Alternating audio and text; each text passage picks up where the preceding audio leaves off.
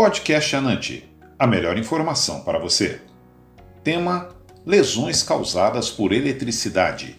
Os acidentes decorrentes da exposição à eletricidade são responsáveis por 4% dos acidentes fatais nas indústrias. Os trabalhadores mais expostos a esse tipo de lesão são os instaladores e reparadores de linhas de energia elétrica, operadores de equipamentos de alta potência e equipes de manutenção. O contato com o circuito energizado proporciona a passagem da eletricidade pelo corpo indo em direção ao solo. A condutividade do corpo é afetada pela umidade da pele e das superfícies de contato. A lesão depende da tensão, força elétrica, da amperagem, a intensidade da corrente, do tipo de corrente, alternada ou contínua, duração do contato, da via da corrente do interior do corpo e da magnitude da resistência do tecido. As correntes alternadas são mais perigosas que as contínuas, causando tetania muscular e sudorese, enquanto as correntes contínuas provocam alterações eletrolíticas nos tecidos. As lesões teciduais dependem do calor produzido pela corrente elétrica,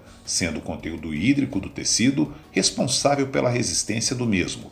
Dessa forma, o sistema vascular e os músculos são bons condutores, enquanto ossos, nervos periféricos e pele seca apresentam maior resistência. A exposição repentina à eletricidade pode causar destruição e necrose tissular devido ao calor, bem como despolarização dos tecidos sensíveis eletricamente, como o coração. A corrente alternada com tensões e frequência tão baixas como as dos circuitos domésticos podem levar à fibrilação ventricular e altas tensões podem levar à parada cardíaca. Choques com mais de mil volts podem arremessar a vítima para longe da fonte de energia. A exposição pode causar choque, queimaduras por clarão, queimadura por chama ou necrose direta do tecido. As feridas que cobrem a necrose tecidual produzida pelo calor são arredondadas e bem demarcadas como uma aparência amarela amarronzada. O local de entrada e saída da corrente deve ser investigado para sabermos a via elétrica percorrida no interior do corpo. A realização de um eletrocardiograma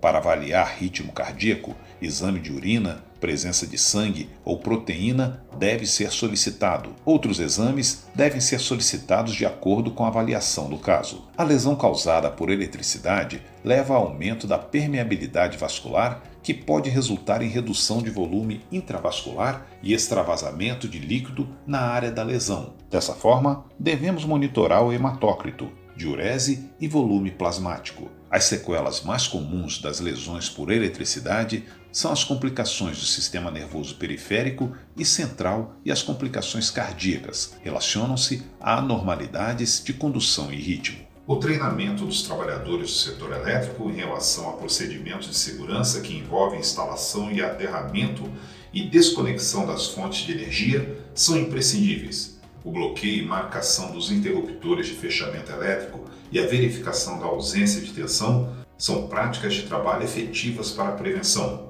No caso de ocorrer um acidente elétrico, o primeiro cuidado é afastar o trabalhador da corrente elétrica viva, devendo ser desligada a fonte, devendo estar protegido o socorrista nessa hora.